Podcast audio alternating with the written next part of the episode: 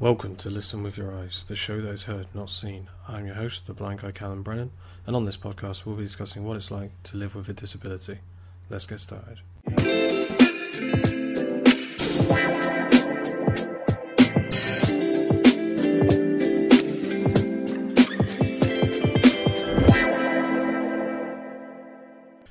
Joining me today is my stellar guest, Legion. Welcome. Hi, thank you. I've never been called Stella before. I'll have to pay you more. Cheers. Um, I had to, you know, I've been doing a thing of uh, using different words for the intro. So, look, Oh, googling at this point. Um, I know. you'll have to throw into one discombobulating guest. yes, at some point, certainly. But uh, are you good today? I'm, I'm very good, thank you. Yes, and yourself? Um, very well, thanks. Smashing stuff. That's good. So, uh, to start us off, uh, Legion, like, uh, where are you from? Where do you live? Uh, so I am from a small town up north. It, uh, it's called Chesterfield. It's in Derbyshire. Okay. Um, and I, I, I live here with my lovely wife, two children who are hellspawn, but I love them dearly, and my wife's puppy.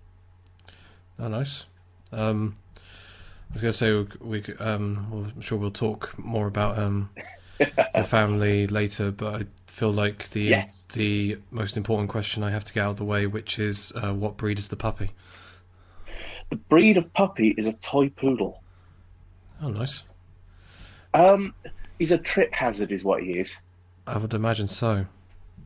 Especially, Yeah, it's like any puppy. How old is he? Uh, he is 15 weeks Oh. on Saturday, Wow. so he is a puppy puppy. I was going to say a lot of energy. Yes, Yeah. yes. Well, that's fair. Well, to go on to um, obviously uh, the main point of uh, the podcast, talking about uh, your blindness, uh, like uh, what is the level um, of it for you, and uh, you know how long have you been blind? So I have, I've actually only been totally blind for around about six years now. Okay. Um, I so totally blind, total, total. Um, I have been. I was born fully sighted. I then went visually impaired at age one. Uh, I then went blind, but with some useful vision at sixteen. Okay. Uh, and then at the age of 22, I lost all my residual sight apart from light perception. Um, uh, my condition, it's a degenerative one called Leber's congenital amaurosis, which is, from what I understand, quite rare. Okay. And uh, do you know like what exactly like it means is like say wrong with your sight? Uh, yeah, so it's uh, disfigurement in the rods and cones and detached retinas. Okay.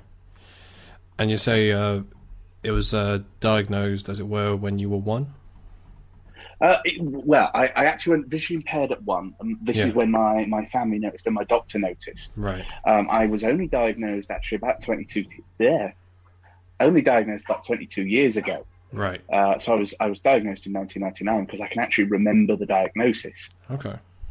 um, which is you know one of one of those great things to remember as a child. You go to hospital. Why am I going to hospital? So we can find out how blind you are. Sure. Like, do, you, so do you remember how they went about diagnosing you?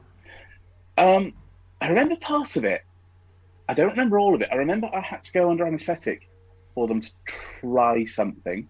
Okay. Uh, but the main diagnosis was done with, for anyone who, with a visual impairment who has been to hospital under diagnosis will know, electrodes on the temples, hmm which is one of the only things I can remember about it. That and waking up from anesthesia and wanting toast. Okay. Fair play.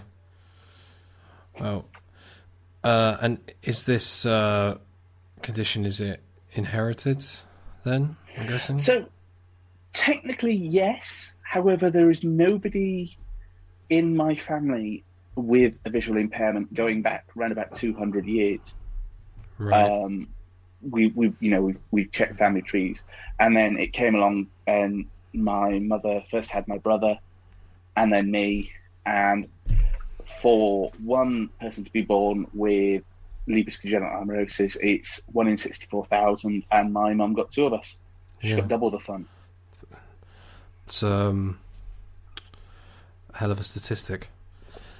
Um, Isn't it just? yeah. So, how how many years older than you is your brother? That is a jolly good question, which I should know off the top of my head. Um, four. Okay. Uh, was I, I asked because I'm just curious to know was he had he been diagnosed by the time you you know you were born? So we were diagnosed together. Okay. The doctors had noticed he had no sight earlier. Right. Okay. And was his sight like as far as his deterioration was it is it similar to yours or has it been different? No, no, no, no. So he he actually he lost the main chunk of his sight straight away. Right. Uh, was basically left with with some residual um, sight, so he can still see the odd thing, but I, I couldn't describe it for you. Um, but he now has considerably more sight than me, sure. whereas for, for, for years I, I had considerably more than him. Okay. That's uh, interesting. Did, and I mean, as two siblings, because I don't think it would uh, shock. About the dog. It's fine. Um, it's um, you know, I don't think it would shock anyone to uh, say that uh, siblings sometimes don't get along um, when growing up. So I suppose a part of me would wonder, like, with the different, um, I guess, uh, types of uh, how much sight you guys had, like, did that affect you two growing up as brothers at all? No, it didn't. Um, me and my brother have always been brought up to to get along. Um, uh, like my mum quite aptly put it, you best bloody get along now because when I'm dead, you two will only have each other. Hmm. Which you know is succinctly to the point, really. Sure. So, but no, um, no, there's never been really any animosities between us and, and our and our sight levels. Um, so no, we've, we've always got on. I mean, we, we're very different. We're two different horses from the same stable, as it were. Sure. But um, you know, we, we we always got on well growing up. Yeah, okay. That's fair. I suppose I was just uh, curious because, say, for myself, when I went blind, I think it's fair to say, at least early on, I think it uh, in some ways contributed to myself and my younger sister not getting along in the sense that she couldn't understand why, say, I needed to sit so close to the TV, um, you know, and that kind of stuff. So I Yeah. suppose I was wondering if when you're both, um, you know, visually impaired in some way or another, of uh, how, you know, it could probably work out differently, or the same. Yeah, yeah. No, I, I mean, you know, as, as siblings, you're always going to argue about stuff. But uh, I mean, luckily, we we were we knew we both had the same condition. We knew that we could both go blind at any time. Mhm. Um, Sure.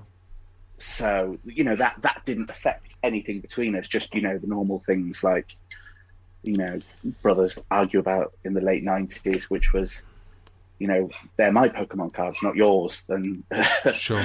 you know etc. etc. That's my toy, not yours. Yeah. Um, you know, we were very, very fortunate in the fact that even now we are both very understanding of, of each other's sight conditions. Obviously, being the same eye condition but a different eye strain. Yeah. No. So, Okay. That's that's uh, fair enough. Uh, so to go back to you saying that it was, uh, you know, from when you were one to when you were sixteen. Um, so was it in that time that your sight? What it's did it stay the same, like, or did you notice it deteriorating So- as you got closer to sixteen? no, no, I noticed it slowly, slowly deteriorate. So through my childhood, I was, I was pretty much, I was visually impaired, but I, I was pretty much fully sighted. Okay. Um, so you know, I, I could read normal size print. Sure. um, um, I could, you know, play normal games, uh, you know, Yeah. um, read comics, etc., etc. And then as I started sort of getting older, so up un, up until I was around about eight, nine, Right. nine, um, my sight started getting worse. So I, I actually went from reading normal size print to like size twenty print in Right. font. Okay. And then when it when it got to reading size 36, which my sight was still very good, but my eyes couldn't cope with the print. Uh, this was around about 10.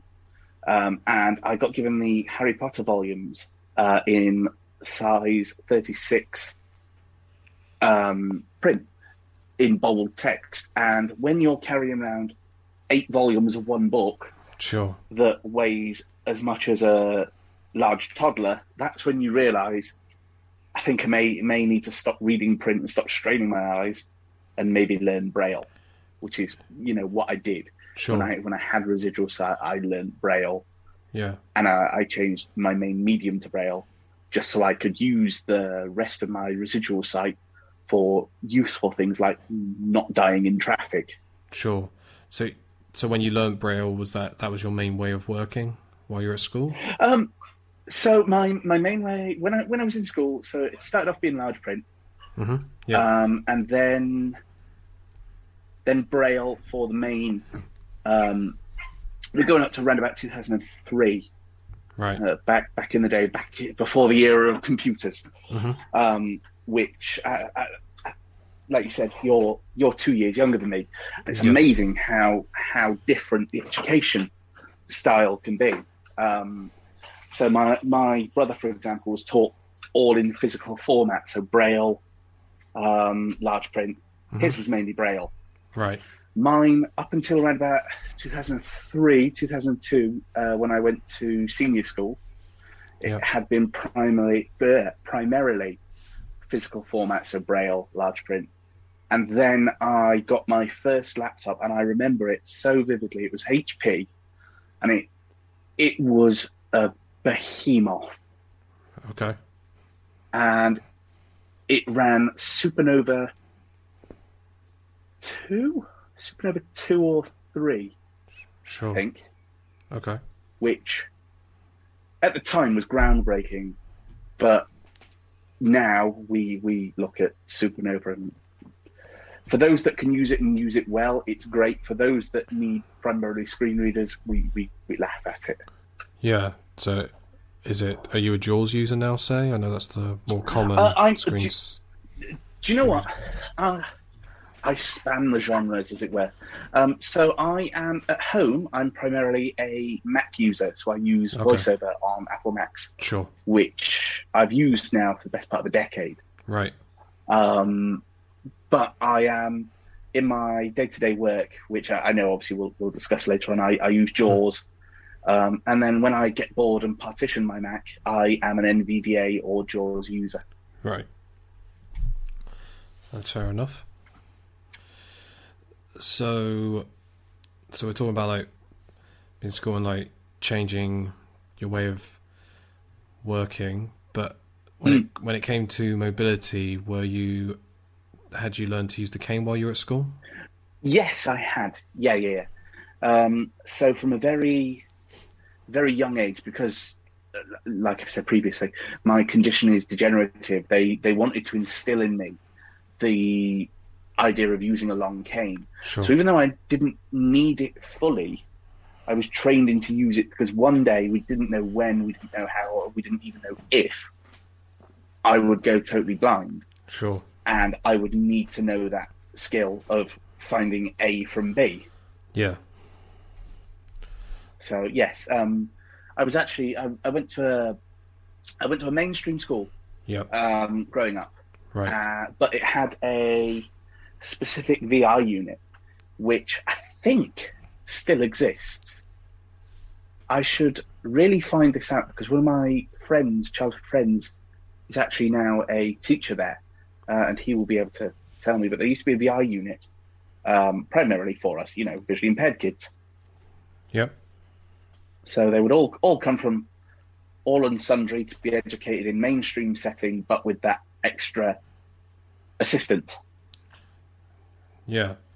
Okay. And so, did you have a um, a teaching assistant, learning support system with you in So, classes? Yes, um, not for not for every single class, but um, so in primary I did because Right. obviously, as, as you know, in primary it's it's all all over the shop. You don't know what you're doing from you know break time to break time.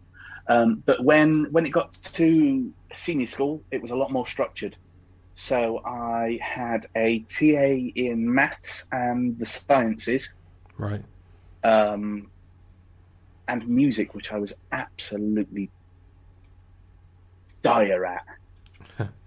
In what way? So, oh, I, I, I know what I like. I just can't play what I like. That's fair. So you know, um, my talents do not lie in the musical fortes. Fair play. But no, um, it was it was fun because I I had that freedom to be a normal kid in certain lessons, Mhm. and it got to, got to a point where you know you sort of you know you're the odd kid because you've got a TA. Sure. But then in certain lessons where I didn't need a TA, like history, business studies, English, um, RE, drama, you know, I could just crack on with my mates and just just be that normal kid in school. Right. Oh, that makes sense. Mm. So you mentioned there, like,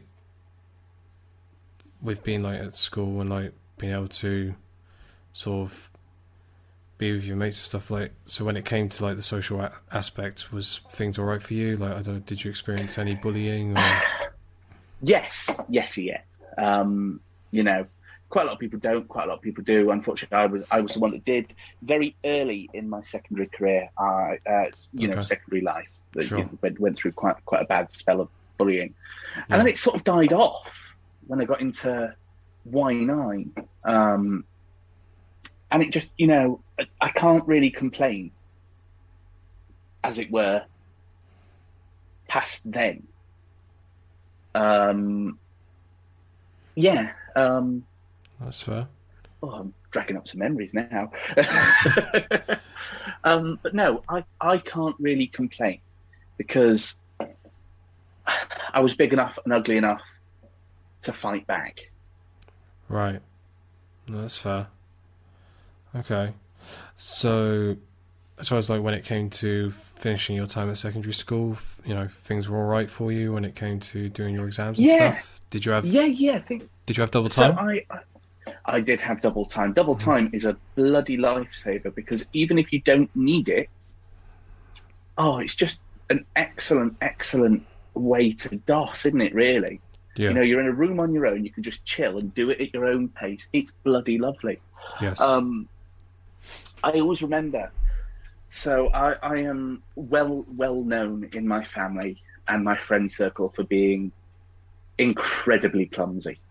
right. And I remember my it was in between my religious education exam and my physics exam, I want to say. I know it was one of the sciences. And I'd gone to make myself a cup of tea in the VI unit because they had a uh, what was known as an independence area where you could t- learn daily living skills, which was about as fun as watching paint dry, especially if you, you know, been dragged up at home to do this stuff for yourself already. Sure. Um, and I say this, and I boiled the kettle, and I'd not put the lid on properly, and Right. it was a very cheap, very cheerful kettle. So I leant over to grab some that was behind the kettle, and ended up peeling through steam the skin from the palm of my hand on my right arm right up to my elbow. And I was basically woozy as hell. Still did my physics exam. Um, don't really remember it. Passed it miraculously. I do not know how. All the while, me TA, who was my invigilator, basically went, "You sure you're all right? you look like you're about to faint. Do you want to go to the hospital? You know, you can come back and do your exam. I'm just in the corner like, that I'll be fine. Um, ended up going to A&E when I got home from school because my mum looked at me and I went, what the hell have you done? Yeah. and, you know, literally. It's a fair for, response. Yeah, it's a very fair response. Um, for, well, from the age of 16 up until around about 24, Mm-hmm. I had no sense of feeling from my lower palm of my right arm up to my elbow. Right. So I, I would literally just go into the oven and pull things out using just my hand because right. I, I'd knackered my nerves up. And then one day I went to do it and I was like, "Oh, this hurts. And uh, mirac- and miraculously, it never scarred as well, which is God knows how. Yeah, but you just randomly got like the sort of feeling came back. Yes, yeah, yeah, yeah, yeah. Fair play. I remember being at college and we used to, you know, as you do as kids when you're stupid and full of alcohol. Um, used to play chicken on the hob, Sure. and I used to be able to leave my right hand, not my left, but my right hand on the lit hob Yeah. for ages, Yeah.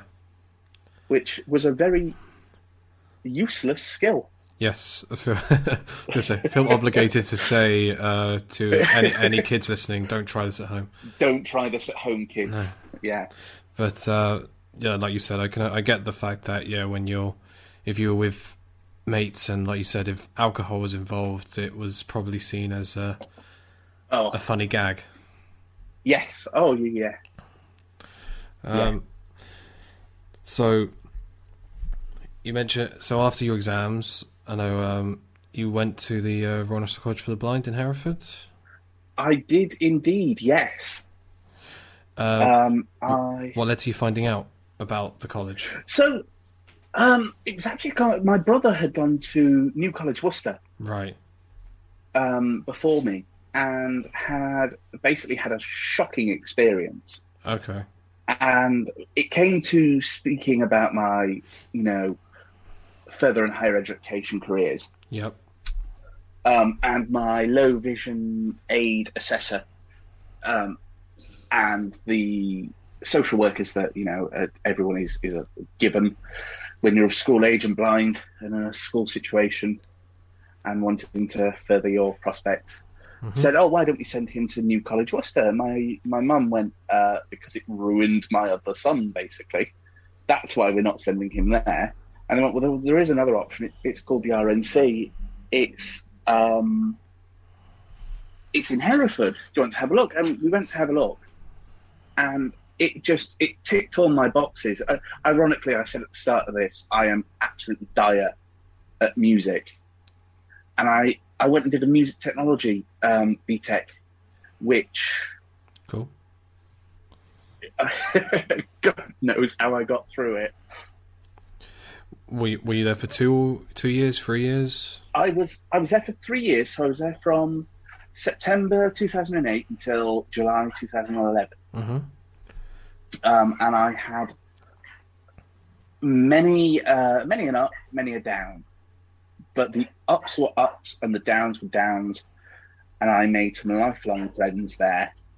Sure. And you know, I I wouldn't change anything for the world. Yeah, no, that's fair. Um, so was it whilst you were at RNC? Because I know you said it was sixteen that Yes. you lost sight. Was it whilst you were in Yes, Hereford? it was during my first half term actually. Um, you know, I, I did quite a spot of underage drinking. Right. and had gone out one night Okay. uh, and woken up the next day. Now, when I get drunk, I lose my light perception. Okay. It's it's one of my key triggers to tell when I've had too much to drink. Uh, if I'm out with one of my old college friends, he'll always go. You can always tell when Legion's pissed. The lights have gone out for him. Sure. Um, yeah. So I just woke up this next morning with a hell of a hangover, and I was like, "Oh God, where, where's everything?" You know, I, it's a bit hazy. Where is everything? And it just stayed. You know, I could see shadows and light and dark, and that was that was it. Right.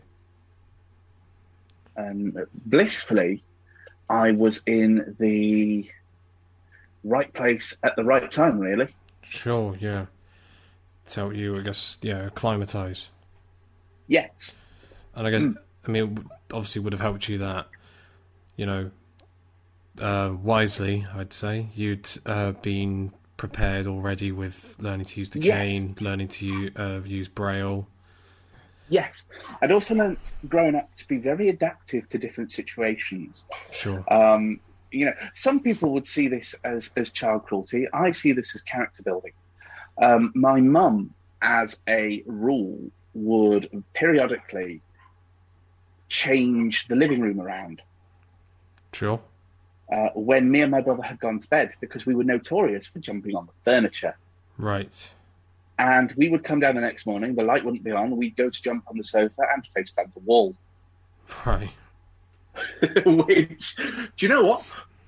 Yes, technically could be seen as child abuse, but it didn't do me any damage No. apart from my face. Yeah, I mean, yeah, I, I can see. i there's definitely a balance, especially when Mm. you're growing up blind. Because I know, um, I mean, I, I've talked about it uh, on this podcast in previous episodes, but I lost my sight at five, and one thing I always say to people that always sticks in my head is when I learned to use when I when I was using my cane, if I bumped into something you know, my mum and dad, it's not like they wouldn't check I was all right, but it'd be there like, were you your cane properly? And I was there like, Yeah, and it was there like, probably not. Yeah. And they were there like, well, you know, do it next time. Um, you know, yeah, yeah, yeah. and it's like that yeah, kind of thing. No. There, there is no point being wrapped in cotton wool because the world is not wrapped in cotton wool. Exactly. No, I'd agree, and um, it's something that I noticed when going to uh, RNC myself. Ah, you went. Yes, it would have been. you, Ah. you said you left in 2011. I started in 2014. Um, Oh, wow. So yeah, three years later, because I went after I went to sixth form first, mainstream wise. Hmm. Um, but uh, which again I've gone through on this podcast. But yeah, it was. Um, yeah, I went there, and it was something that I noticed when being there that some people had been wrapped in cotton wool by their parents Yes. uh, where I had, I suppose I didn't fully fully know it at that point. Uh, maybe I did, but then I, I, I got I learned to appreciate it more that my parents had not done that to me yes. because there were say some kids Yes. there that I don't think say their parents would have ever con you know considered taking their taking them skiing, for example, Yes. which you know I did do with my family Yeah, yeah. which you know, Yeah, no. uh, which I'm very aware. I was fortunate f- on that front as Yes. well. Like, not anyone, not everyone can do that. Uh, but yeah, it's just like that kind of thing. And yeah, I, it's interesting how, like you said, you just need to learn to adapt because Mm. I never had a deterioration was never a concern for me. Um, You know, it was at least they never told. I mean, if it had happened, I think it would have been a very much a shock. Uh, Yeah. it was. It was always expected that the sight I had left is what would stay the same, and it is at this point. Um, Yes. And yeah, you know, so but you still need to, you know, you know, a room, you know, some rooms may change the way they are set up, you know, and then you just need to, you know, work your way around it. You know, it's Yes. easily done. Yeah, yeah, yeah. Um, I guess uh, on the mobility front, you're are you still a cane user today? I am. Uh, I actually I got a guide dog at age seventeen, Okay, um, and I used him for a very very long time. Um, he retired in 2015, right. and I went back to using a long cane. Um, I did consider getting a, a another dog, um, but when Charlie, my guide dog, retired, I found out that my wife was pregnant, and not long after then, my daughter was born, and it just it wasn't convenient really to get a replacement dog Sure. um, especially when there's a tiny human that is needing feeding and is pooing and weeing and puking everywhere. hmm And then there's a child on top of that. Yes. My wife was just sworn at me prolifically in the background. Uh, uh, yeah, and she cried notoriously, and the kid as well. Um, and then my wife is is allergic to life, basically, so that I had to be put on a specialist waiting list for a guide dog, Right. and nothing really came of that. And then I had to take myself off the waiting list when my second child came along. hmm uh, and then went back onto it again. And then coronavirus came around, Right. and Yeah. they basically went, because of coronavirus, we've missed our target with you. Do you mind if you come off the waiting list? And I literally made the phone call on Monday to put myself back on the waiting list uh, because my wife's got herself a toy poodle, Yeah. and her reactions to dogs now are considerably less than what they used to be. Charlie was a go- golden Labrador Yeah. um, crossed with a golden retriever and a dustbin. Yeah. Sums up, lads. Yeah, very much so. was was he the like first dog you they tried matching you with? Do you know what? Yes, he was. Um, I signed up for the waiting list initially on my 16th birthday. Right. Um, and I got a phone call very shortly after then saying, We've matched you with a dog. Um, he's called Charlie. Uh, can you train with him? And I went, No, I'm off to college now. Um, if this had come six weeks earlier, I'd been okay. Yeah. Um, because I can't delay my first year of college. Sure. And then I got a phone call May 2009, basically going, um, We've had Charlie um, reassessed and we've been able to retrain him because he would be a waste on not being given to someone. If you can train with him, please let us know. And I, I was able to uh, because term ended Yeah. Of course. and I went home for the six weeks holidays Mhm. and had six very intense weeks of guide dog training. Um, qualified within two weeks Yeah. of having him, and then just did extra route training around my local area. Sure. Um, and he was he was thick as pig dung, Mm. personality wise. He was the most amazing, lovable rascal of a dog going. He was a phenomenal, phenomenal guide dog. Right. Um, and he is very much missed even now Sure. because he was he got me through so much and was stopped me from going insane in quite a, quite a lot of dark periods in my life Sure. but As- he was also a massive pain in my ass no, no, we've uh, we've just it's it's like having a child. Um, yes very much so yeah. although children don't eat as much Well, you know, give it Or, time. you know- Dep- depends on the age they. You know, they get to. This is my daughter's four and she she she eats everything and then my son who is two eats double that I feel like, I mean, I always thought I'm not in a situation. I don't have kids mys- yet myself. Um, uh, do my wife and I uh, do plan to eventually, um, and I do often think I would rather that than the other, which is what uh, my sister and my younger brother to a lesser extent, but still, you know, were pretty fussy growing up. Oh yeah, uh, do you know what? Kids are fussy. They Oh, yeah. are frustratingly fussy. they still eat you out of house and home, though. Well, yeah, I guess if once you know what they like and you get that stuff, Yeah, but, uh, yeah. But uh, I mean, it's interesting that you mentioned though about uh, Charlie, uh, you know, being great with uh, helping you. Um, I guess uh, at dark times because it is something that I've Yes. covered with uh, previous guests uh, on here. Yes. Is that you know it's it isn't the mobility side is great too to you know even more so you know amazing incredible you know use whatever word you want um, but the companionship is just as important if not more so Yes, it is. Yeah, very much so. Yeah. You know, anyone who's a guide dog owner and can't create a worthwhile and meaningful bond with their their service dog should maybe consider not having a guide dog because you you need to show as yes they are a, they are a working tool but they are a working tool that needs love Yeah, that's the thing. They're not. They're not robots. they? no they're not no You know. and when you step in through the door Yeah. the dog is a dog the Yes. the Exactly. day the dog needs needs to be played with Yeah. it needs love it needs toys you know needs treats Definitely. and they are they are one of the most worthwhile things out there. Yeah. No. Definitely. So. Um.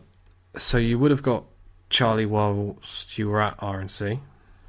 Yes, Uh, were there many other guide dog uh, users on campus at the time when you were there? there was only under the age of twenty. No, there was about three. Right. Um, none of the others were in my social circle. Okay. Um, so, and then there were plenty. Oh, I don't know if you had it back in your day of RNC, the RTU students. yes. Um, quite a lot of them had guide dogs. Yes. Now, yeah, the over twenty fives. Yeah, unfortunately, um, Yeah. I've been informed recently that the uh, that the college uh, no longer have the contract to. That doesn't Uh, surprise me. Yeah, The, the funding was going down the drain back in my day, so yeah, yeah. No, it it's uh, it is uh, not surprising as you said, but it, it is a a shame because especially I think it was Yes. very useful for for those who um, were over twenty five and you know lost their sight at that you know at Yes, that later stage. Yeah, yeah, needed the support and the yeah. education really. Yeah. and you sort of um when it came to like the independent living skills side though, like was that useful to you? In some aspects, yes, but in some aspects, no. Um, so I'd always been brought up to do my own bits and pieces, which my la- uh, my wife will probably laugh at because I am very very lax when it comes to comes to doing anything now. Sure. Um, no, my my mum had basically taught me from a young age how to fend for myself, feed myself, money management, how to wash my clothes, etc., etc. Your mum used to come in and turn the slow cooker on for you. That's because I work. And how many times did that raw chicken? That's unfortunate. He doesn't need to know that. I, uh, my wife is taking the pity because I am notorious for eating raw chicken. Fair play. No, it's not really fair. it's I mean- stupidity. I mean, But- you, uh, when you say as in are you saying in a sense of that you're not very good at cooking it or you just can't, you know, you just eat it before without No, trying no, to cook it? I- I'm trying to I'm not very good good at, at cooking it and judging it. right. um, which is a shame because I love chicken. And then I also, I also went through a phase of buying chicken goujons, which. I didn't realize it had to be cooked until I was so sick. and the, the unfortunate thing is, the goujon situation has happened about four or five times now. That's why I don't know. I, I mean, I was taught when it came to meat. I'm, I'm in a situation now since my time at RNC. I've gone vegetarian. Uh, so Oh, really? yeah, so, so I don't really have uh, You don't meat- have that problem. not not really an issue when it comes to even though I do sometimes prepare. You know, will prepare meat for my wife to have, um, Yes. and obviously you know, uh, and you know in the same way that you know when I have when we do have kids, um, you know if they end up eating meat, that's fine. Uh, yeah, yeah. but I know I was always when I was cooking because again, uh, yeah, like chicken was one of the main reasons why I didn't go vegetarian for so long. Um, Yeah. was a big chicken fan. Uh, and I don't know, like I remember the way they showed me with the um, using the talking thermometer. See, was- I should always, I, I always mean to invest in one of those. And then I find a useless gadget that I want more. Are the talking thermometers that expensive? I don't really remember. Well, no, they're not. But then I, I see a useless gadget and go, Yeah, yeah, I really want that. that's fair. You know, I, I need a I need a lights and sounds Groot from Guardians of the Galaxy, but you can't see what it's doing. Don't matter. Still want it Yeah, I mean, wow. for the for the children. Yes, that's always the big thing, isn't it? Like uh, I'd have that when um taking my um I took my younger brother for as long as I could before he got too old to any um Disney animated film that came out. It was Oh, it was there like you know- can never be. Do you know what? I, you can never be too old Oh, for Disney I animation. com- I completely agree with you now, but I mean, at the time I was a teenager, so I think there was still that little part Yeah. of me that was there, like you know, you know, need Yeah. to try and, you know, it's not cool to go on my own. Even though I say that, I it never really bothered me because there was a point where me and three of my mates at 17 years old went to watch the new Muppets movie. So Oh, the, do you know what? The Muppet, the 2012 one. was it 2012 or 2011? But Two- Oh God, it might have been 2011. It was a long, bloody long time ago. That Actually, no, hang on. I said I was. film. I said I was seventeen, so it must have been 2012. Um, yeah. But anyway, that yeah, early 2010s is the point. Yeah, that Yeah, one. yeah. With the, so yeah, Yeah. it was basically the new reintroduction uh, of the franchise. Yes, that was a cracking film. I I, always remember. Um, I, me and one of my mates got into the Lego Movie for free, and there was like me and him in our mid twenties. It's great. it's a great film. 304 and five year olds and their Oh, yeah. parents and me and him were like, we're a little bit out of place here. Oh yeah, I mean you get that a lot when I go to any of those now, but I'm just there like I don't care Yeah. at this point. Yeah. You know, I'm, you know, I'm here for the film. That's all I care about. Yeah. And especially in the case of the Lego Movie franchise, to me personally, and it's maybe something I get into with uh, other podcasts in the future. The Lego Batman movie is one of the best uh, comic book adaptations ever. Um, It's hilarious. It's Yes. so good. yes, You know, I love. I nobody listens to me that it's so good. I mean, uh, by nobody, I mean my wife doesn't listen to me that it's, and my daughter. My daughter is very judgmental for a four year old. I mean, You know, To be fair, it's one of those films that I could understand why, especially very young kids, and this isn't me suggesting that you know young kids can't enjoy yes, um and can't enjoy I guess what would be considered animated films that are also aimed at adults, but I think with the with the Lego Batman movie specifically, there's it's because it's so much of it delves on knowing the Batman character or like Yes. have or being knowledgeable of the previous outings, you know, in in Yes, the character's definitely. history and all that stuff. So I do think that And it is- could play a factor. It- yes, and it does. It does touch, obviously, on the the history of Batman. yeah, Um, you know, obviously the '60s cartoons, the '80s, '90s films, Yeah. the early noughties films. yes, Uh, oh, such a good film. yes. which that is one thing I'm quite proud of. My daughter will happily sit down and watch the Adam West Batman with me. That's fair. I I have to admit, I, Oh, I've just thought I need to try my son on that. That would be something different to the normal hogwash he watches. well, um, good luck with that one. Thank you. it's one of those films that I could very much see why it's it's very kid orientated. I would say the Adam Yeah. West one, and I have to admit, Yeah. I think I I get the appeal of it, but I will admit it doesn't fully do it for me, and I think that's where the Lego Batman movie does because I think something Yes. about it being animated, just Yeah. for whatever reason, just helps there because. I, I yeah I didn't watch the Adam West films until I think it was like the last Batman movie I ever watched just due Mm. to the thing like I'd watched the, Yeah, yeah. the Dark Knight trilogy first, and then the Burton films, and then the Schumacher. Aren't they outstanding? The Um, the the uh, 2005 2011 trilogy, aren't they outstanding? Yes, uh, I've uh, they are they are very good. I will admit, uh, uh, Batman Begins and the Dark Knight Rises are a bit below Dark Knight for me, Yes, um, but uh, yes. with- Dark Knight, but um, and I actually personally I prefer Dark Knight Rises to Batman Begins, not by much, but I do, I do prefer it. Ooh, controversial talk there. Oh yes, very much so. I'm, I'm if, very we, if aware. we were doing a comic book podcast, Yes. you, ooh, you, you'd be in muddy waters there, my friend. Oh, I have no issue with being in the minority when it comes to my opinion on films. I think Man of Steel was the best live action Superman movie we've ever had.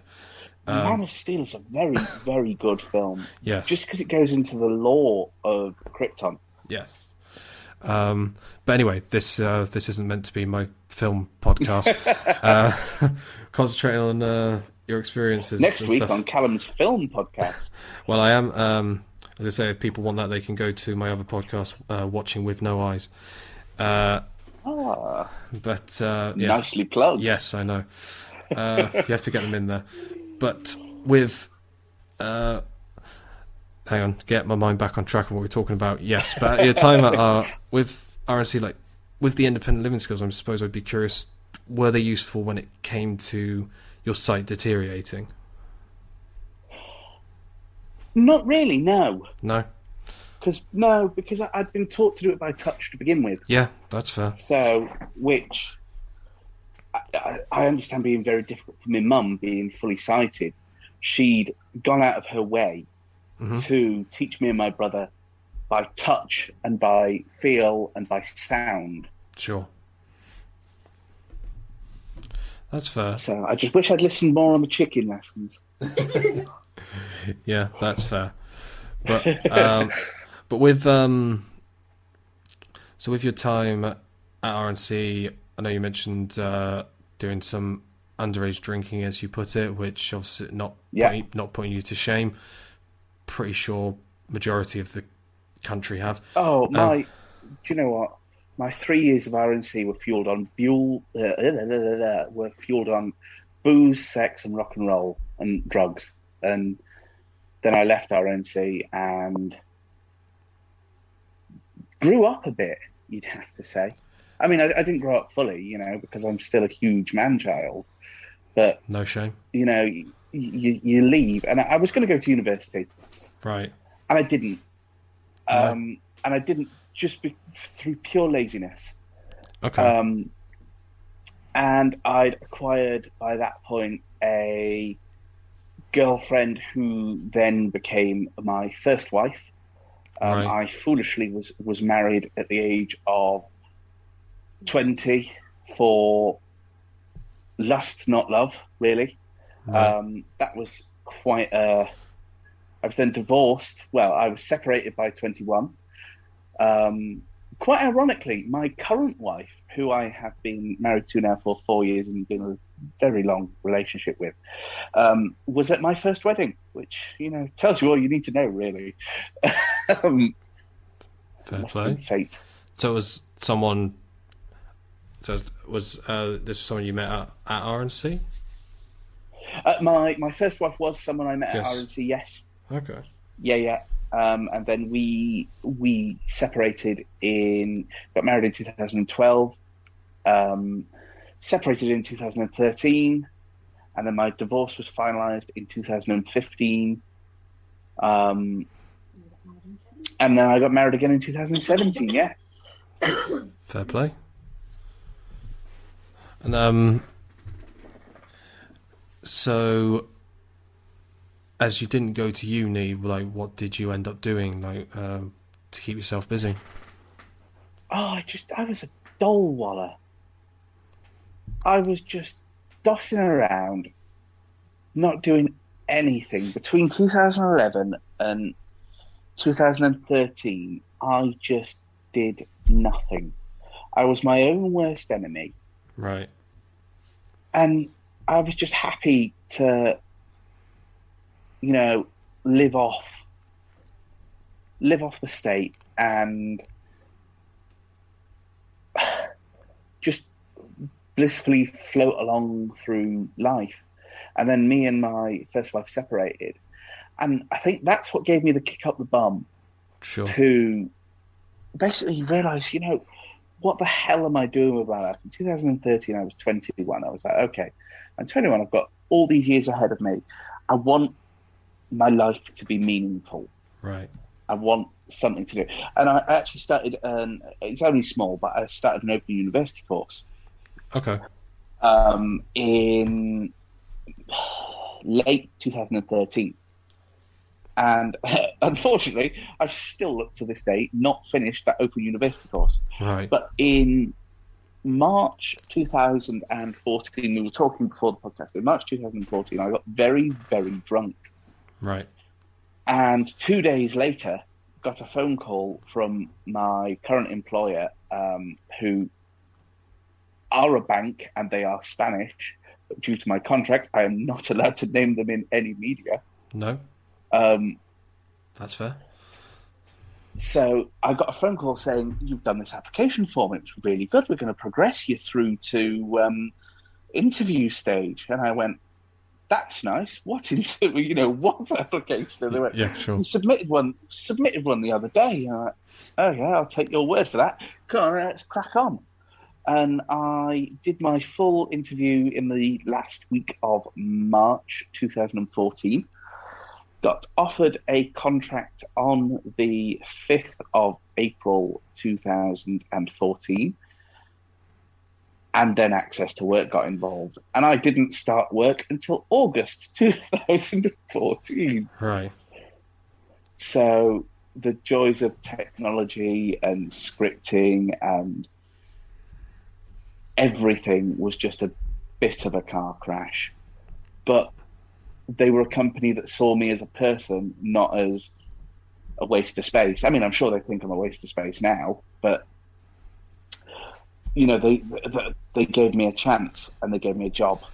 Sure. and Yeah. I will forever be grateful Yeah. um, and uh, you know the going on it gives me it gives me something to show the kids you know uh, granted i'm working from home at the moment but I, I go to work to earn money Yeah. so that me my wife and the kids can live to the, the level that we are accustomed to Yeah. and i think that's an excellent excellent uh, I, I like being a role model for my kids in Sure. that aspect Uh, Sure, it's it's um. I suppose some people may listen to this, uh, including myself, obviously, while we're talking, and think um, I think it's fair to say that you seem to have been pretty fortunate when it comes to getting Oh. into work. And Oh, yeah. not not in I- a not in a um, and I'm not saying this as like you know thinking you know not by any means am I suggesting you don't deserve it or not that I'm suggesting that you know you know people would be envious it's just more the fact I think in comparison to some people's stories uh, in the blind community especially on and even disabled community but specifically blind community it's it seems you've been you know you managed to avoid a lot of the obstacles that are on the road to employment? Yes, I mean, I, I was I was very, very fortunate. I mean, I'd done hundreds, and I mean, from the end of mm, well, the start of November 2013 up to March 2014, and even beyond, I submitted hundreds of applications, and Okay, like others, fair. got hundreds of hundreds of rejections for stupid reasons. Yeah sure. as a lot of VI people will um, will you know attest to. Yes. And it, you get rejections that are written that are basically cleverly written bullshit, sure uh, cleverly worded, as it were. yeah Um, and you know, I always remember when I when I was on my Dole Wally years, I went through you know the Job Centre Plus, hmm and they, they put you on all these programs and none of these programs that people are put onto really you know know how to deal with a visually impaired person. Because i you know i did i did apply myself to these courses but the course producers didn't know how to deal with a blind man. Yeah sure. You know they they had no idea. They were used to dealing with mr and mrs smackhead from down the road. Hmm you know, which I know is a bit tarring a lot of people with a very big brush, but disability is not contributed in Job Centre Plus's road to who shall we get a job for. yeah You know, you can go to Job Centre Plus, and I, I always remember doing this. Um, going to Job Centre Plus and going, I want your help getting a getting a job, and they went, "That's not our role." And I was like, well, "What's your role then?" So, what was but no, I'm interested you remember Yeah. their answer uh, I can't remember their answer. It was, it was a load of rubbish. It was, like, we are we are to enable you to get yourself a job. I was like, But you call the Job Centre Plus, you, do jobs. yeah you Well, know, No, that's fair. It's as I'm sure you recall, and you sort of saying that it's it's very, it can be very frustrating for some. Oh yes, yes it can. Yeah, yeah. I mean, I, I know I, I've painted painted mine in quite a quite a nice light, and in the eyes of quite a lot of people, it is. It's a very nice nice light. I've you know I've gone through my working life. Yeah. Um, I've been able to bop along quite nicely. If there have been any sort of access issues, I won't, I won't say they've been good. They've not been great, but they've been good with with making adaptations. Um, I have had a manager now for the past, whew, um, 10, 21, 20, 19, 18, end of 2017. I got an absolutely phenomenal manager right. who when you get on with someone and you respect them as well that makes it so much easier I'm sure. Um, and somebody you know I, I now have a manager who who I class as a friend as well as she is a very very good manager but she she also understands she's the first manager who's ever gone okay you know you're blind how does your system work Yeah. um, I'm going, you know, I am going to learn this, and I'm going to learn it with a screen reader and try and use it how you use it. Right. Which you know, not many people would do that, No. and I am all. forever grateful for my manager for doing that. Yeah, I'd imagine so. That's.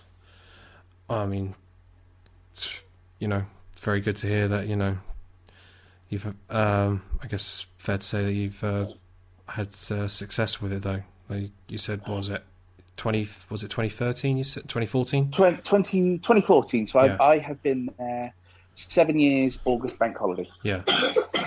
So, Which, if I last three more years, which it being an if I last three more years, I will give a hundred pound Amazon voucher. Wow. which my wife, quite ironically, was one month off collecting before she left. Fair play. So, but uh, them's the breaks. That's fair. Um, to ask with uh, your, so you mentioned uh, your wife obviously, and I don't know if we've mentioned whilst talking uh, when recording, but I know you mentioned before uh, she's visually impaired as well. Yes, yeah, yeah. She was actually my o- older brother's friend from best friend from primary school. Oh, okay. Um, Not, gonna so, lie, not gonna uh, lie. You started saying that, and it sounded like one of those. Like I don't know if you've ever seen the Star Wars parody Spaceballs. Um, yeah, uh, do you know? I've never seen it. oh, I have never ever seen it. I've heard phenomenal things about it. Yeah. and I've never watched it. Fair play. I mean, I don't know how easily it would be granted because due to when I've watched it, due to when it came out, it obviously doesn't have audio description, uh, which obviously would be great if it does. But I'm paraphrasing, and then maybe some people listening to this who do know the quote accurately, but say there is the you know the Darth Vader Mickey um, dark helmet uh, says to um, I can't remember the character, the Luke Han Solo combined character's name, but he goes, you know, is uh, there is, you know, he never told you, did he, that I am your father's cousin's uncle's roommates, twice removed. uh, it's just like this whole ramble. Um, No, but yeah, No, I mean, brilliant. But no, um, she was she was my brother's best friend at primary school, okay, um, and her best friend has been a very close friend for me for years, nice. and we got back in contact um, after my separation uh, from the first wife, and uh, my mate recently went, "Oh, you, you know, you want to you want to get back in contact with Alex because you know she's single too." Uh, okay, fine. you know, not thinking any of it, and I did, and I'd like to say it's been blissful ever since, my love. I mean, yeah. Yes, yes, it has. But you know, like like anything, you have ups and downs in relationships. But she has been the best thing for me Oh, since nice. Well, you know, sliced bread's been around an awful long time, darling. I know you're old, but you're not that old. She's now hurling more abuse at me. But um, I'm sure some will no, not blame her. no, well, I think those people would be wrong. I'm a Wow. delight. but no, she's she's the best thing that has ever happened to me. She's the most amazing wife and mother to my children, and I would be physically and literally lost without her. That's um. so there you go. There's some mush Yes, for I was you. gonna say it's a very, it's a very, um, it's a lovely sentiment. Um, Thank you. and I'm aware my um, the tone of voice that I have uh, makes it sound like I'm sarcastic, uh, but uh, I'm not. Uh, No, I- it's all right. I- Sarcasm is warranted. no, I don't. I don't. Emo- I don't emote very well. Yeah, go for it.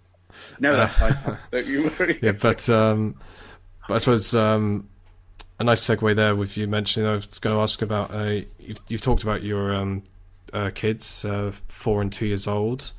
As Yes. uh, I was wondering, um, are they f- uh, fully abled, or are they also? Yeah, yeah, yeah. So we we actually, um, when my daughter was born, Mhm. we had to go to the ophthalmologist. The ophthalmologist was literally there within three minutes of my daughter being born, Sure.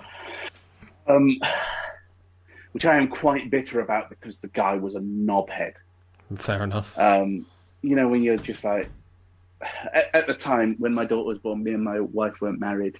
Okay. and I I am very opinionated on the way you talk to people, and I think if you're pleasant to people, they will be pleasant back. Sure.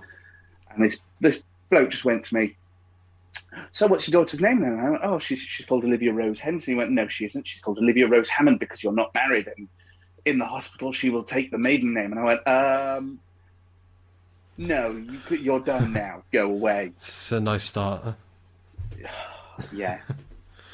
I mean, I wouldn't mind, but he was about 12. Um, Mm. So, so it was basically. So the idea was that she was checked. Yes, she could so see? They, they basically, they, they- uh, yes, she, she could see, and she still can see. Well, yes, Thankfully. Yes. And, and so can so can my son. yes, But no, they they were both um, checked right. for being blind, and we think my son may have a slight script. He may need glasses later on in life, but I think that will probably be, be through his own stupidity. Um, he's he's very much a boy's boy. Sure. he is his own worst enemy. That's fair enough. Um, you know, if it's if it's rough rough and tumbleable, my son will rough and tumble it. Right. Um, and with them being four and two, uh, do they understand, like, I guess, you know, say that, you know, dad is more or less, is basically totally blind and, you know, mum is. Yes, my impaired? my daughter does. My daughter does definitely. My daughter grasps it completely. My son doesn't really care. You know, he's he's you know he's he's grown up with with me being totally blind, my wife being visually impaired. He knows no different. Um, you know, he he he genuinely he doesn't care. He's such a nice lad. He will accept anyone for who they are, and you know, not not really care about anybody's foibles. Sure. But it is, a, Um, but he is, so he is aware at, like, I you know, I think he is. yeah. Okay. I suppose I'm Yeah, just, I'm just curious um, because, um, see. No, it's a, it's a very, very valid question.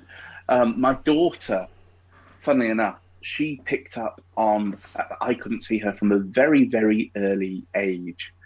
Um, so if she'd done a, a, a, a number two in a nappies, right, yeah. and by the by, by the time she was walking and able to communicate, so around about my kids walked from a very, very young age. They were both walking before they were one Ah, um, and they were both gabbling by sort of one, one and a half. Um, you know, coherent gabble, so you sort of knew what they wanted.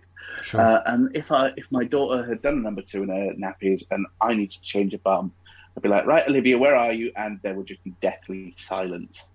hmm Like she would, she would zip off like Sonic, but as quiet as you could think. And kids are not quiet. And this kid, honestly, she was hilarious. She, I mean, she's she can't do quiet now. Sure. F- for about six months, between the age of one and a half and two, she would have given a ninja a run for their money. Just because what she just didn't want to be changed. Oh yeah, yeah, no, she didn't want to be changed. No. Yeah. Whereas my So- son is the opposite, and he hasn't really figured out. If I go to him, Dan, come on, we need to change your bum. He'll throw a massive temper tantrum and I'm like, right there you are. Let's get you over here. No, that's fair enough. I suppose it's just it's something that um, I'm sure others as well as myself are curious of uh, at what point I guess children realize because I Yeah. I I'm, I like I said I don't have kids yet myself, but um, my older brother, um, him and his uh, wife to be uh, have uh, five. Um, Oh, well. and I often, I've never managed to directly ask them, uh, and in a way, it would probably be better if I managed to before this comes out. Um, and this isn't the first time they hear me saying it. Uh, of like, if the kids realize, you know, say that, and I know some people don't like this term, but I don't mind saying it, that I'm, you know, different. Uh, yeah, it's, yeah. you know, it's a completely valid thing. Yes, and I, I've often wondered, and obviously, the older ones may do, the younger ones I'm not sure. I don't know if, um, you know, if my brother and um, his partner have uh, informed them. You know, Yeah. if they've ever been asked. I'm aware that I don't think all of them are my biggest fan at this point. Uh, just because I don't emote, because I don't. Yeah, Yeah. I think I've I can I've come across to them growing up uh, slightly intimidating, um, and especially with the uh, the older two are both girls, so they gravitate to my sister more. Uh, Yeah. which I think is not always the case, but can often um, be the case. And it does help that my sister is very good at emoting. She's actually she's now um, in pediatric nursing. Um, Oh, wow. and oh, yeah, wow. um, and uh, yeah, she, she, you know, fair play to her. Um, Mm. obviously, visually not something Very I'd, much so. visually something I'd not be able to do, but also I think being that um, uh, that uh, I'd probably have to be able to be a lot more emotional on the outside to um, help the kids out, and I don't think I'd do a good Mm. job. Uh, Mm. Like working in schools, I think I could manage, but to that level, probably not. Yeah. No, no, no. Yeah. No, that's that's perfectly valid. Yeah, You know, some some some people are made for it, some people aren't. no, exactly. Um, So, so with um, so we're talking about your children there. Um, but the uh, other thing I wanted to uh, talk about before we wrap up is uh, hobbies. Um, I know you you meant you mentioned uh, Harry Potter and uh, reading. So right now, like, do Yeah. you listen to audiobooks? Yes, my my primary thing now is audiobooks. Um, I don't read Braille. Uh, simply because I've got no space for Braille. I was guess it takes up a lot of it does, it. and I don't really have does. the money for a Braille display because they are disgustingly expensive. Mm.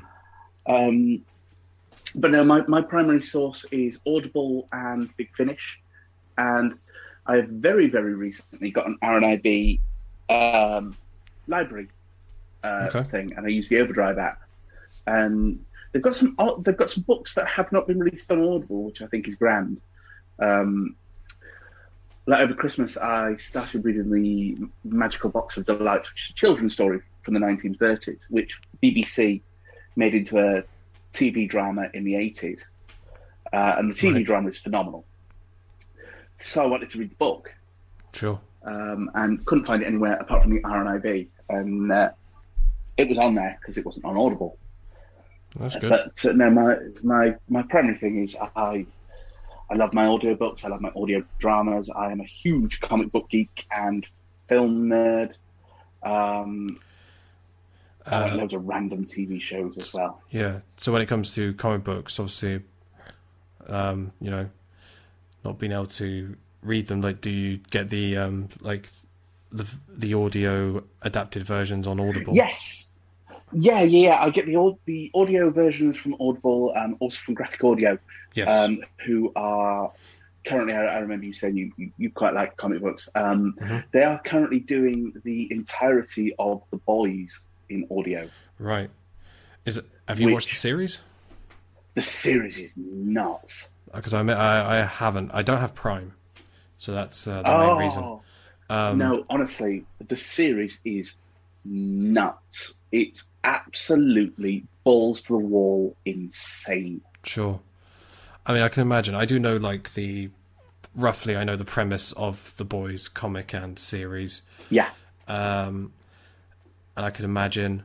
Like I say, I just. I don't have Prime. I have, like, uh, Netflix and Disney Plus. Uh, Disney Disney Plus worth its weight in gold. At, definitely at this. And I mean, Yeah, uh, I might be stereotyping here, but I'd imagine pretty good as a parent as well. Um, yes. yeah. Oh, do you know what?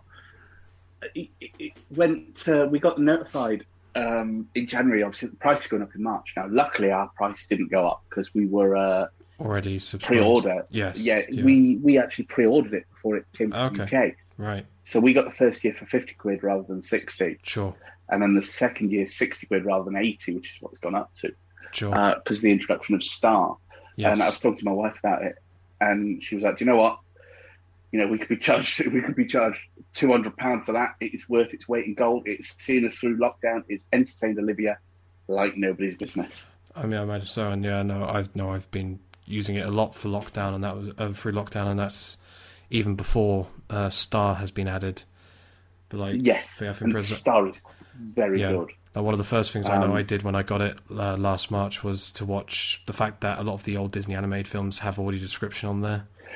Well, did you know it was the best launch of a streaming service for the disabled because it had over 500 shows with audio description. I'm not surprised, At launch. to be honest, Mm. because um, it's something I've um, talked about on uh, some episodes in the past on here as well, which is that when you compare to so many Disney Plus, like Netflix hasn't done too badly, but Disney, Mm. I mean, like I said, just so many stuff. Again, they're not perfect, but so many of their old content, like the one that really surprised me is Steamboat Willie having audio I, description I on it. know, I know. And I, do you know, I was watching that and I was like, wow, people in the 20s really had strange senses of humour. Yeah. Um, but yeah, um, it, it's amazing some of the obscure stuff that's on there that is described. Yes. Um, No, I, think it's phenomenal that the film catalogue from 1928 upwards is completely described. yeah. No, definitely, and especially with like some of the films I watched as you know as a kid growing up, it's just again as I've said multiple times on here, changer. audio description just adds something Yes. to like you know I could enjoy them without audio description, sure, but watching them with audio description makes me It enjoy them more. to it. Yeah, and Yeah. and obviously it's always good as well to have um the Star Wars and um, Marvel stuff available. Yes. Some big because uh, stuff. if you if you got the Marvel stuff and the Star Wars stuff, um, previously the like if you bought it through iTunes, hardly any of the Marvel uh, Marvel stuff had AD. All the Star Wars stuff did because the the original Blu-ray prints, which is what they took the uh, iTunes copies from, had specially recorded audio description tracks for them, which they used. Mhm. Uh, but none of the Marvel stuff did, and then it got put on Disney Plus, and it was all AD, and it was amazing. Yeah, I will. I will say I was most of the Marvel stuff I managed to watch with audio description, whether it uh, before Disney Plus as a result of Mm. either in the cinemas when I started using audio description, or uh, I'm fortunate enough that I do have enough sight that I could you know navigate the menus to then turn Yeah. it on um, on the Yeah. DVD. Um, Yeah, see, I, that that's what shot me in the foot. I Yes. sort of went digital digital only. Around Yes. about 2013, late 2013, I went digital only because I just had far too many DVDs. that's fair. Um, and now I only physical media. I only really collect um, Doctor Who Blu-rays and some anime. That's fair. Um, I mean, I'm probably going to get to that point soon as well, where I'm only collecting physical media because I do have a lot of DVDs, and um, Yeah.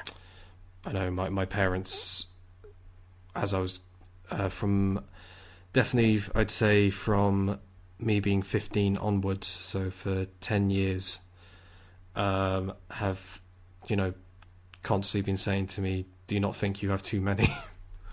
Uh, yeah. And I'd be Yeah. there like, no, because you know No. more films are coming out this good. year. More films are Yeah. coming out this year and next year. You know, especially Yeah. for myself. Like I was, I've always been big on uh, film news, so I would, you know, map out.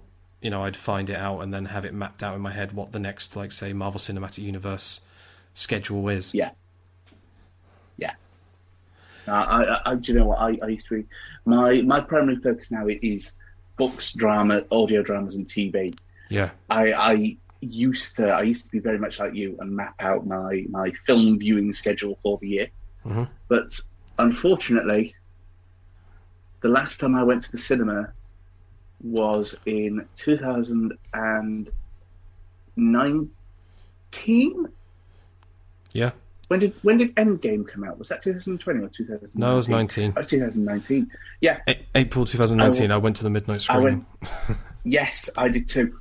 I hmm. got an absolute bad wife. Not as bad as Justice League though, where I went to the midnight screening for that, I mean, and the day after got married. I mean, that would have. Well, I mean, I can kind of get some. I mean, I would argue that wasn't that wasn't worth it, to be honest. No, do you know what? It really wasn't. really, really wasn't. I'm waiting for the Snyder Cut to come over here. Um, I know it's on uh, Now Sky TV. Movies and Now TV, Yeah. but I don't think it's got AD on it, does it? No, and to be fair, I don't know if it ever will because it's like that's one thing that's Yeah. always that's one thing that um again I've Yeah, spoken about on It- it, you know with directors cuts they never normally have Yes. audio description on them. So here is a fun fact for you now. HBO Max in Mhm. America Yeah, has audio described versions of Zack Snyder's Justice League right. and Batman versus Superman, the director's cut. I would enjoy watching the director's cut because I of BVS because I generally thought Mm. it improved the film. Not Yeah. not to a masterpiece by any stretch of the imagination, but it def in my mind it improved the film. So that one I would be interested because Yes. again, with the DVD with the Blu-ray that was sold here in the UK, the director's cut didn't have audio description on it. No, no, it didn't. And the Justice League one I definitely because shame. yeah, because I do want to watch the Justice League direct. I know it's four hours, but I do want to watch it because, you know, um, you know, I will always support comic book adaptations in the film world. It's why I'll go and watch Venom two. Um, I've still not seen the first one. I need to see the first one. I mean, I personally say you're not you're not missing much, but as a comic book fan, I could not blame you for wanting to watch it. Yeah, Um, I was not a fan, but I clearly was in the minority because it made over eight hundred million dollars worldwide. So well, you know, they say that, but anyone will watch anything these days, won't they? Let's be honest. I mean, yes. Um, s- I think hopefully, to be honest, the the attitude towards cinema continues when they reopen. Because as I'm a huge cinema fan, so I do um, I hope was- that they don't die. I was, and I, I it would be a crying shame to see the cinemas die. Yeah. I like to go to the cinema. I, I like the experience. I want that experience Yes. for my kids. Um, I mean, I, I took my daughter to the cinema before Endgame to see the, you know, a, a award-winning Peppa Pig movie, which, Sure. oh my good god, was painful. I Not one know, for I- the I- parents as well. not no, Not a Pixar no. film. Not a Pixar film. Not a Pixar film at all in any shape or form. You know, it says something when even the kids are getting bored halfway through. And uh, you know, when when slash if they open up again, Cineworld is our local, Sure. and I, I want to take my daughter to more films. Mm. I, I think she's she's of the age where if I can bribe her with food, she'll sit still for long enough. I think especially for, I think it's fair, like the Disney, Pixar, DreamWorks, tho- those you know, kind of Yeah. things. I think definitely. Yes. And Completely yeah, four is definitely. I know I was four when I first went to the cinema to to uh, f- watch Phantom Menace. Funny enough, Oh wow! Yeah, Do you know one of the first films I can remember seeing was The Flintstones, which fair play. that was a very long time ago. When I think that came out in ninety, that came out in ninety four, but I think it was re released sort of when Batman Forever came out, which I want to say was ninety eight. Uh, Forever, Batman Forever was 95. 95 uh, Yeah, Batman, Batman and Robin was 97. Batman and Robin. So I would have been five. Hmm. Um, and the Flintstones was being shown, and I, my mum took me in to see the Flintstones, while my brother and stepdad went to go and see Batman because I I, mean, wasn't old enough. I'm not sure who got the better deal there, to be honest. Yeah, I think. I think you may have got the better deal in my mind. I- To be I- honest, for me, it's just painful. yeah, painful. Yeah, A good drinking game for the ears and eyes. Yes. Um, Yeah. Admittedly, though, you're you're pretty you're with the drinking rules we were doing anyway. You you you are screwed quite early on because you know Oh, yeah. every ice pun, every time Robin's whiny. Uh, yeah. Oh, yeah. You're pretty much drunk F- by the end yeah. of the. the Not even the first act. sequence, Yeah, not even the first act. Yeah, because uh, every bat nipple as well. Uh, yeah, there's uh, yeah. which obviously I have to rely on people to let me know when it pops up. But one thing I did want to also talk about is your experience um, playing. Um, was it The Last Oh. Among Us Two? The La- The Last of Us Two. The Last of Us Two. Yes. Yes. So, so very recently, I've got in trouble with my wife, which has, I hope, to all your listeners, become a current theme of this podcast. um, Very much possibly. I managed to get hold of a PS5. Right. Now you're probably wondering why a totally blind man would want a PS5. hmm My wife is still asking that question. the answer to that question is The Last of Us Two. Right. which yes you can you can get on the PS4, but you don't have full navigation with speech, which you have on the PS5. Right. You don't have full system customization, which you have on the PS5. And The Last of Us Two is an out.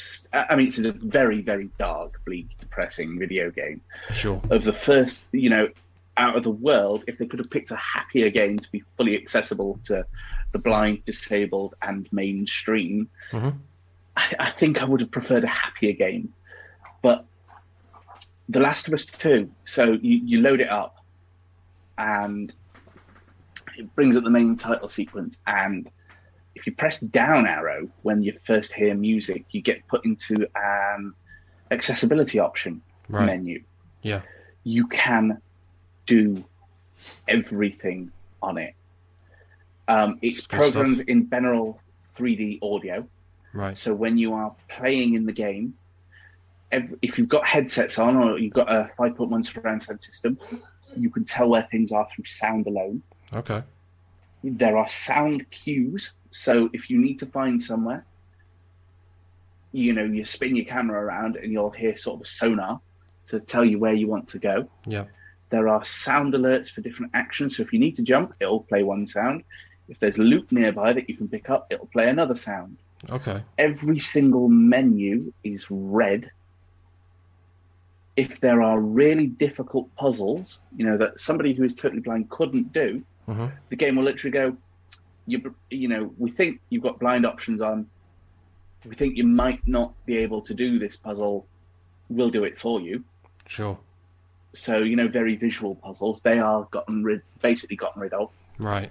I have had so much fun over the past few weeks being eaten alive by zombies. It's been a blast. And it's a, such a depressing story, though. You know, Sure. you need to be in a certain frame of mind to play it. And Yeah. some of the some of the it, it makes me laugh it's it's fully accessible apart from the cutscenes there is no audio description Oh, fair enough. uh, there's a beautiful post on the naughty dog website which is the company that produced it which for those people that are listening to this know naughty dog created the first three crash bandicoot games so what a difference um, Hmm. but there's a disclaimer on their website basically going um, we don't have audio description in our cutscenes because we ran out of budget Right. which you know I mean, is valid. yeah, you know, fair it- play it- for their it- honesty. It would have been lovely if it could have been applied, hmm but I'm gonna forgive them because they've brought the ability for me to play a fully fledged, Sure, fully designed video game sure, to life, and I, I can play it on my own, yeah, and then I can compare it with my sighted friends and go, oh, you know, you get to this bit, you know, where where such and such gets killed by a golf club, sure, um, and they're like, oh yeah, you know, that was that was really grim, wasn't it? Oh yeah, but then the bit after you get eaten alive, you know, that was fun, wasn't it? And you can go, yeah. Um, Yeah. It's that's fair. and the you know the fact that Naughty Dog have done this Mm. It's very, opens the door yeah, it's very commendable. you know, it's very, very commendable. But game developers as well will be able to see, you know, here is a whole other section of the market. And if we use this engine Yeah, where these features have already been developed, we can basically tap another market, as it were, because in the nicest possible way. They're not they're not going to benefit the disabled because the disabled want it. They're going to benefit the disabled because it makes them more money. yes, well, you know, yay capitalism. Yay! Yay! Comrade! Oh no, that's socialism, isn't it? I believe so. Yeah, but uh, yeah, um, but uh, no, it's it's such a lovely experience. That and you know I've got um, another one, Madden NFL, which I have no idea how you would play American football, Mm. but the majority of game modes on it and the patches that are coming for it have basically turned a fully playable, uh, you know, a not playable sports game into sort of a menu-driven strategy game on how you play American football. okay, But it's it's all done through text to speech. It's Sure. fantastic, and so good stuff. you know, it is the developments in the gaming world. I think. I hope I, I don't expect to see anything this year. I don't expect to see anything next year. But I think in the next five or ten years, Mm. we will see more and more accessible games. Yeah, which you know I am so look. I want to be able to play games with my kids when they're old enough to play video games, sure. and they can they can do it visually, and I can you know play multiplayer with them, and I can whoop their ass through sound. Yeah, go all daredevil on them. Uh, Yeah, oh yeah, yeah, you know, I could be the fat Matt Murdock. no, it's um, no, it is uh, very impressive. Like I have to admit, I'm not the biggest tech person in the world, um, but Mm. there's no denying, you know, how, and I'm not great it is, and I wouldn't even call myself the biggest uh, gamer in the world. Uh, Like I said, uh, with the sight I have, uh, you know, FIFA, uh, and PES, but that's you know the FIFA's Yeah, unwanted that's, sibling that's uh, in in my mind. Um, but uh, yeah, and bastard unloved child. yeah, uh, and and then I've been able to play a couple of fighting games, mainly being in just you know, the Injustice games. Um, and Never even then, very good. Yes. Mortal Kombat Injustice. yes, and even then, I'm just button smashing, but I'm still able to follow Yeah. it, and the story is fantastic. Frankly, it's what I thought they were going to do in the uh, DC films, um, but you know, less said about that the They- better. They were a crushing disappointment. Yeah, well, for for my money overall, yes. Um, but again, for some people, maybe not. But hey ho. Um, Indeed.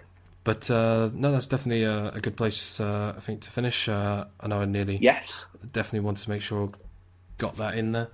Um, thank you again for joining me today, Legion. No, as I say, it's been my absolute pleasure. Well, that was a very informative chat. Hopefully, you found it educational and somewhat entertaining. You can follow me on Twitter at the Blind Brennan, send an email to theblindbrennan at gmail.com, or join the Facebook group Listen with Your Eyes. If you can like, share, and rate the podcast, that would be very much appreciated. You've been listening with your eyes, and you'll hear us again next time.